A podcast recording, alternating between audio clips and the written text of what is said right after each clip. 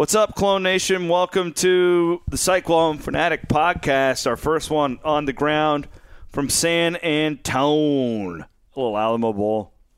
Um, our coverage here uh, begins. We just we got in kind of late, so we're not going to have as much stuff as we had tried. Um, but we're here, and the Cyclone Fanatic Charter is here, which is good. We're all live. We did well, thanks to our friends at EV Sports Tours. The goal for the week is to the goal for the week. Thank you, Jared.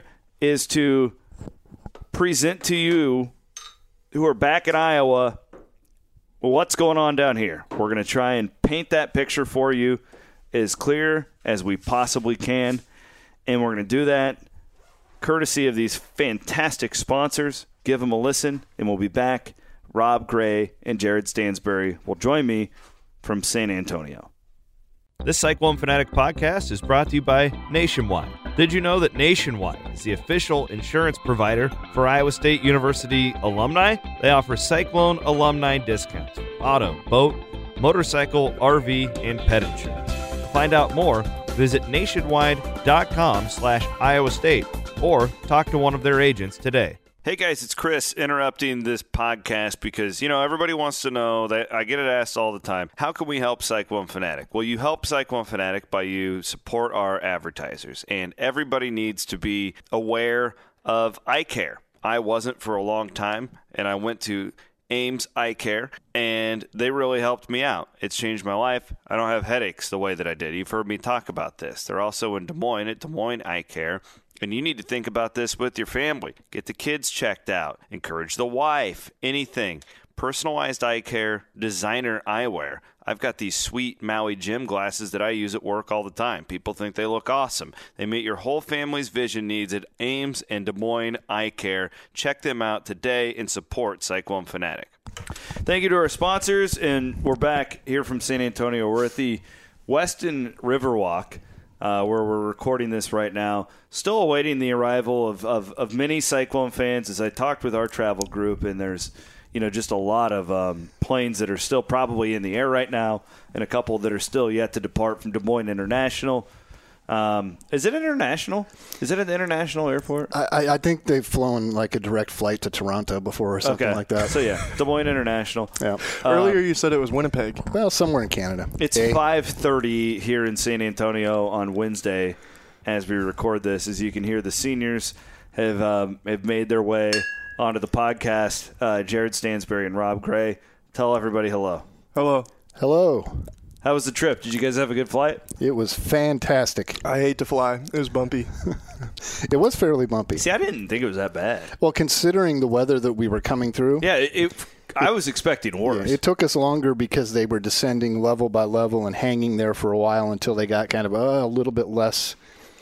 Uh, Jared's looking at me skeptically. highlight of the flight for me was so we were in the front row and the two seats to the right of me were open and the co-pilot was sitting next to me and I got to pick his brain about various aviation topics which I really enjoyed. I was Fascinating. we're talking about the say. Bermuda Triangle Yeah. for a while. Um, I was asking him about the conspiracy theories surrounding the Denver airport and Mm. if the New World Order lives under there. He What, did- he- what, what does he think? Wouldn't you He- think they'd have a better? Sorry, wouldn't you think they'd have a better place to live? He claimed not to know about the New World Order Okay. being under the Denver airport. Um, and he also said that the Bermuda Triangle thing is total hogwash. Has he ever been on a plane that crashed? No, I didn't ask that because I thought that'd be inappropriate. That's fair. you know, I still think the New World aren't, aren't they hanging out in New Zealand, like buying up properties? the New there? World Order is a, it's a real deal. I just don't know where they're at and exactly what they're doing. They Um, could have a branch office in Denver. Cyclone Yeah, Fanatic yeah. podcast. We're here, so we've missed a lot of the media stuff. Which, whatever. I mean, if we're being honest, it's a bunch of crusty stories that we've all written and you've all read. especially me, Yeah, crusty, indeed.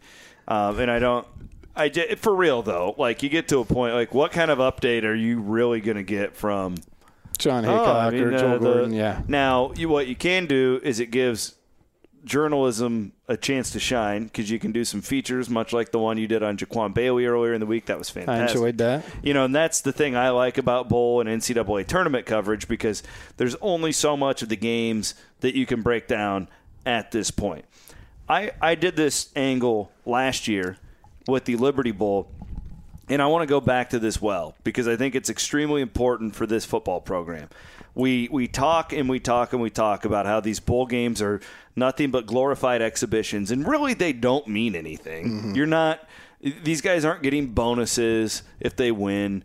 Um, I'm talking about the players. You know, you're not going to get extra recruits if you win, etc. I think the games are more important to a program like Iowa State and to that aspect, Washington State, when you don't have a trophy case. Yeah. Talked to Matt Campbell last January about it, and he said one of the things that blew him away when he got to Iowa State, they didn't have a trophy case for football. How do you not have a trophy case? Well, you haven't won enough over the years to yeah.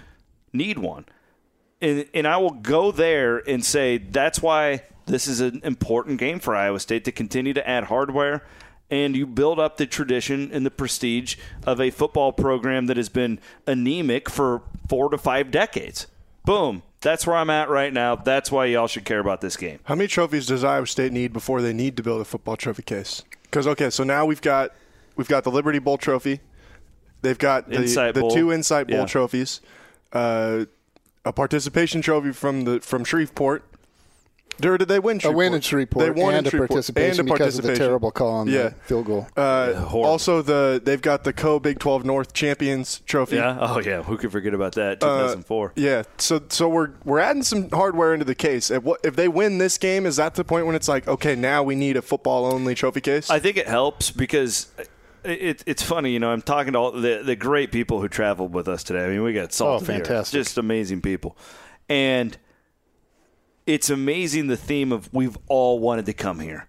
This has been a bowl game for decades that Iowa State fans have wanted to come to. We have a large alumni um, pool that's in the state of Texas. Uh, it was a Big 12 bowl for a really long time, and then it lost the associ- association with it but it's back now, and this has been one that you're kind of striving for. And I think you're going to see this week. And again, we, we referenced this at the start of the podcast that a lot of Iowa State fans are still on their way, but I think it's starting to fill out. They're going to turn out, and it's, yeah, it's a nice place to travel to, but it's a big game. It's the biggest postseason game in Iowa State football history. And save me your dirty 30 talk. I understand that y'all were playing for a lot back then, and I respect that but this is different. There's more money on the line. You're talking about um, a university that is I don't know what enrollment was then, but it sure as hell wasn't thirty thousand like it is now. The stakes are higher, is what I'm trying to say. And it's and again, it's not that Iowa State didn't have a good football program in the Earle Bruce years. I get it. But you were never playing for million dollar TV contracts and survival in 2024 when possible college football Armageddon is coming, and it is coming. Things are going to change these these things that we talk about right now in a in a different conversation could seem meaningless. They are far from meaningless it, when you look five years into the future. Well, the the difference in exposure in playing in an Alamo Bowl, yes, in 2018 versus playing in a. There weren't many bowls, you know, when you go into the Peach Bowl, the Hall of Fame Bowl. Totally different so world. there was a, a, a maybe a little bit different level of prestige because there weren't as many teams, but at the same time, the prestige level here is amped up so much because.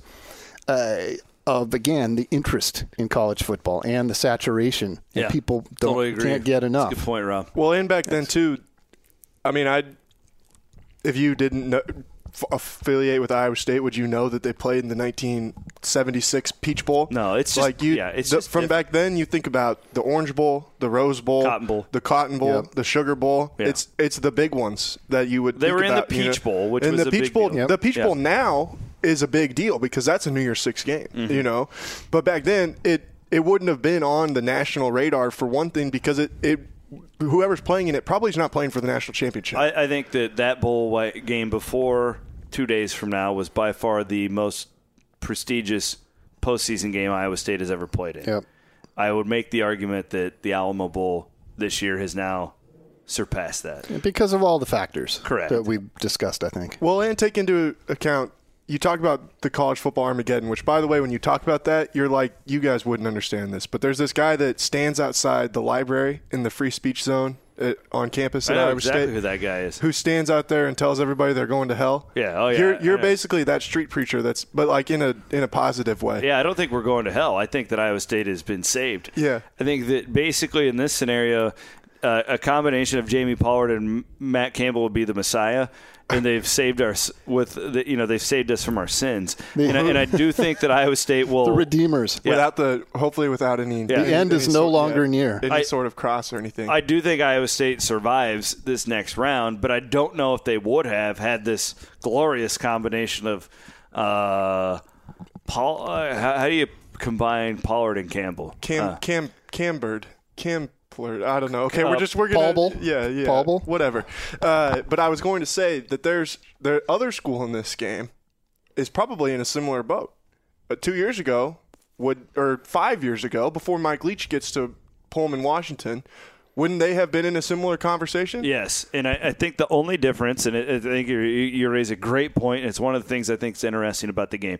The only difference is he's just been there longer. Yeah, you know, he's had a longer time to establish what he's doing. And, and you, I mean, you heard my conversation with him last week. He still feel, and they are at ten and two. That's an ascending program. Yeah. right now, and he feels like this is another step. But Campbell's doing this in year three. Yep, three compared to year seven. Yeah. Well, and and two. I mean, Washington State does have more football history as a whole probably than Iowa State does. They've been to four Rose Bowls. You know, they've played in some Holiday Bowls, some some other big bowl games, but uh, it still just feels like these two schools play second fiddle in their state. No question. Just, I yeah. mean, to call a spade a spade. And they've never really been at the peak of the college football conversation outside of maybe when Washington State had Ryan Leaf. And that was yeah. because of really one guy. One guy put them on the map. Exactly. Yeah. And, and now these are two schools that are trying to vie their, you know, are battling to try and get into that tier. And and I think that, you know, in the coming seasons, you could I think we're going to continue to see them be on that common plane where it's like they're not in the top of the top, yeah. but they're in the that next they're group in the conversation trying to battle to get into a, a, where you're in that New Year's Six conversation every year. I think it's a good point. What's interesting yeah. is I did some research early on and Washington State went from like a 1930s Rose Bowl until a Holiday Bowl in somewhere in the 80s, right before Jim Walden jumped ship to Iowa State. That's how long their bowl drought was. It was like 50 years, wasn't yeah, it? Yeah, about 50 yeah. years. And then they started to get some, I, I, can't remember every coach that came in, but they got some years where they'd rise and they'd fall. How many times have we seen that at Iowa State? And the rises are relative. You know, is it 10 wins? Is it seven? Is it all that? But I think they're so similar. I mean, I echo that because they are very much considered by some quote unquote little brother to the Washington Huskies. They've got that chip on their shoulder. They always have. I know a guy who was a big Cougs fan. Cougs. I covered uh, racing with them uh, at Indy once and um, got to know a bit more about the Cougs and their journey through, you know, trying to get their, always getting their, uh, their sign up on game day. Then they finally got a game day, and Iowa State's still, you know, on the cusp of that. But Iowa State will be one of the next schools to get. Oh, yeah. I would say that has never had it before, and uh, it, the last Rose Bowl that Washington State went to. Do you know who they played against? I do not. They played against the Oklahoma Sooners. Uh, I think it was two years after Mike Leach had left to go to uh, to go to Texas Tech. Quarterbacked by Nate Hybl, so a, a Mike Leach disciple went out and they I think they were up 34 to nothing at halftime on Washington State. But uh, then the next year, Oklahoma was obviously really good. I, I, mean, I think that that was when Jason White won the Heisman, if I remember correctly. But uh, you know, they've they've played Big 12 teams before. Mm-hmm. And they have not had a ton of success against the Big 12, based on some stuff that I was reading the other day from uh, from the newspaper in Pullman. Uh, I think they're like seven and twenty against yeah. Current Big 12 teams right now. Only three of them they've never played, and Iowa State's obviously one of them. But uh, I think that this is just going to be a really fun game, and it's as much as anything, it's because it's it's two teams that are different, you know. And I think that that's something that when you're ESPN looking at this game, when you're the city of San Antonio looking at this game, the Alamo Bowl crew, this is it's a different it's a different experience for a group of fans. It's a different experience for the entire city, just because they've never had these teams here in these kind of circumstances. And I, I think it's going to be a lot of fun. I mean, I think it's going to be really cool. Absolutely. And I think the dynamic, too, of the Pac 12 was really weird this year. Yeah. I mean, down, I think, by all accounts. Um, so how much do you factor that into 10 to 2? I know a lot of Cougs fans are upset that they're not in a New Year's Six bowl, and this is going to be the nature of every fan base, right? No matter how much you've suffered in the past, once you start to get that taste of success and close to that upper echelon, you're really, you know, understandably upset when you mm-hmm. felt, feel like you belong a, a, a touch higher. But um, it, it, it's hard when you break down the schedule. I know they they their non-con wasn't exactly, you know, it, did they play Michigan State in the non-con? No. I'm trying to think. They, they I, played they played somebody. You know what? I, it's funny is I, I was going to go with that route, and I, I really started to break down their their the analytics of who they played game yeah. by game. Their schedule was better than I thought it was. Okay. I, honestly, like, because I, I was getting, I was researching it to write a column about how I thought their schedule sucked. Yeah. Well, I think the Pac-12 nature of the Pac-12 this yeah. year drags that down a little bit. Correct. Um, they're, the, I mean, they played Utah, USC, Washington. There are some decent defenses and stuff that they played, and I, I kind of had to back off from that. I was fully prepared to write the. The Washington State hasn't played anybody's schedule. Yeah, yeah. And well, I, mean, I but it's so off. hard to compare because the I don't know. The, the SC SC disappointed. Uh, shout out to Paul Rhoads. UCLA knocked him off at the end of the year. Yeah. Um, it, it, there really was a there really wasn't an elite team in that conference. It's it's it's I, I just no, think it was a Pac-12 weird year. sucks. Yeah. The, there's no doubt about that, and I think that the results have been proven on the field time and time again. But I think there are pockets of good teams, and he, here's the deal: it's a Leach team, so you pretty much know what you're going to get. They're going to show up. Um, they're going to do what they do, and can you stop it? Yeah. I don't know. If uh, you're not with what, the what ahead. happens in the media hospitality room? I don't know why. I can tell you what how happened. I can t- how hospitable are they? I can tell you what happened at Shreveport. Have I ever told the story on the air? I don't, no, let's I don't hear think it. so. I was helping to cover the year that they won against Miami of Ohio. Walked in the night before the the hospitality room at the uh, uh, there at the Independence Bowl. Guy running the bowl was sitting back and not unlike a chair at the Westin here, kind of sitting back, the margarita cup in his hand, and uh, I, I, I, I, I dare say rather inebriated. and I sat down and chatted with him and joined him, yeah. and they had a margarita machine in the hospitality room at the Independence Bowl. That's that's pretty good hospitality dudes tend to get hammered at those places. Seriously, it's like well, it's a long run for them too. It's free beer. Lead up to it. Yeah. Sounds like the kind of place that we that we might need to well, need to visit. When do you when does the credential place close? Uh, I don't know, but this place opens at ten. They're but open you, from ten to two. You don't have your credential. You have to have your credential to get in there. Oh crap! Isn't it on site? Is oh, well, we'll we'll figure that out. I once hung out with Jason Whitlock at a hospitality room. Was that where he Dallas? Was that where he stiffed you? A horrible person. One of the I'm was this surprised. before he wore a hat all the time? I don't know. One of the single meanest human beings I've ever met in my life. I'm not. He comes across that oh, way. he was horrible. Oh my gosh, awful, awful, super mean to me. Uh, anyways, um, uh, can I add one more quick point? Yeah, absolutely. I'd, I'd love nothing more. what you were saying about Leach, though, I mean, I was going through. You know, the coordinators were um, they met the media today and I was struck. Uh, Jon Heacock had, had, mentioned that it's a team. Their offense is unlike one that they've faced. Even though we think of it air raid, oh, that's held over a lot in the Big 12. A lot, held a lot of sway in the Big 12, even post Leach, Texas mm-hmm. Tech, and um, he was really impressed with not only the scheme, but the discipline with which they run it. And um, I, I just think we've you've touched on it in columns, we've touched on it in stories leading up, but just that chess match when you look at Leach, just the you know the incredible architect of you know an innovate, innovator on offense versus Jon Heacock, who has worked uh, wonders for this Iowa State defense. I think that's one, that's the key game within the game, of course. The only class I'd rather take than Mike Leach's is Jon Heacock's. Dude, Heacock so you guys read my column on Leach, right? Yeah. Yep. Uh, Jay Jordan, who will be rolling into town tomorrow. We're gonna do a bunch of videos and stuff with oh, Jay. No. Excellent. Tomorrow it's gonna be great. Um, he's offered to teach me for my new off-season thing that I obsess over, you know, and I, I read about. Uh, Jay wants to really go in depth with me on like the like just different offenses in football. So we learn a different offense like every week. Can he teach you about the triple option or the wing tee? No, I'm sure that we would attack the you know the wishbone and all that. Yeah, stuff. that'd be great. Why do you always go back to Nebraska stuff? Uh, the triple option? No, I'm talking about like the the Army triple Army, option. Georgia Tech. I'm just messing with you. I, Georgia Tech's getting beat by Minnesota right yeah, now. That's bad. I, I, I thought I really like Georgia Tech. Row, in row, row. game. Riverwalk. I had uh, had Minnesota in my underrated underdog picks with Fitzy. Neither one of us has won a game yet, so this would be uh, this would be colossal. Yeah, a coup of sorts. Yeah, of course. Yeah, yeah.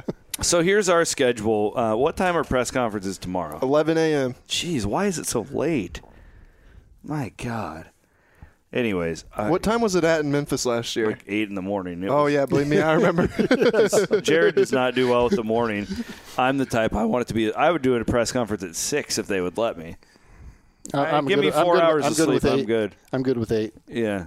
Um, so, We're- anyways, see, we're kind of in between. we will do another podcast for you guys from here in San Antonio, and hopefully we'll mix in some sound tomorrow with you know the coaches. I'm gonna I'll stick my recorder up in their face, and we can get some, and we'll get some Leach, and we'll get some Campbell, and we'll do all that stuff. Rob, what are you going to be working on? Well, uh, stories out of those availabilities certainly. There's and, just uh, not a lot tomorrow, so we're going to do our best. But they did just send out quotes. they did. Yep. Yeah, we have quotes now. And we got some from today, and um, you know, it, it's it, at this point once you're here, it becomes very much game specific kind of stuff, but a lot of different angles, obviously, to pursue. Jared, what the hell are you going to be doing? Everything. I'll be all over social. I'm gonna put something together with those quotes that they just sent out here uh, before we go find food. We need to also promote that Jeff Woody will be hosting a game watch uh, for us at Barntown Brewing coming up on uh, what night is the game? Man, Friday night. Friday Yep. night. It gets so confusing. I can't imagine any scenario in which that doesn't turn into an absolute sh word show. Yeah. So Woody will be there uh, hosting that game watch for Cyclone Fanatic. And we also want to encourage everybody. Um, we're doing more on Instagram every day, and we're really building that up. Do we have 5,000 followers yet? We do. We do. Yeah, we're past we're- those just like last week. I we're think. climbing that up, and we're Instagram and the stories allows you to do a lot of like cool content that you can't do in Mm-hmm. well, and they go right to Facebook too. Yeah, so keep an eye on that. If you haven't followed us yet, Cyclone is it underscore fanatic? I think it's just Cyclone Fanatic. Cyclone fanatic, whatever. Just You'll search- you'll you'll yeah, find us. Just, You- just, you'll, you'll find us. just find it, and you You'll, guys will. you'll find it, and you'll know that you found it because uh, Chris described being at the San Antonio airport as as uh, as eggplant emoji. Yeah, I'm excited. Good for you. It's uh I was excited to be I there. got it for you. Yeah, you were right. Cyclone underscore fanatic. My Yeah. bad. I made it. I you would think I would know. Let's go back to the archive, the one uh, I collaborated with you uh, Oh, yeah. on in, in Lawrence, Kansas. You did So a fine we'll- job with that one as Maybe well. we can do a pod in the morning, even to because I don't want to post too much in the afternoon for people because then they can't handle it, and it uh, we'll figure it out. Somebody's going to be at the pep rally tomorrow, posting stuff on social. We'll we'll have it all covered for you guys down here. We appreciate you listening. Um, have a happy day after Christmas, and uh, we'll be back. We'll be back tomorrow. Thanks for listening. Peace.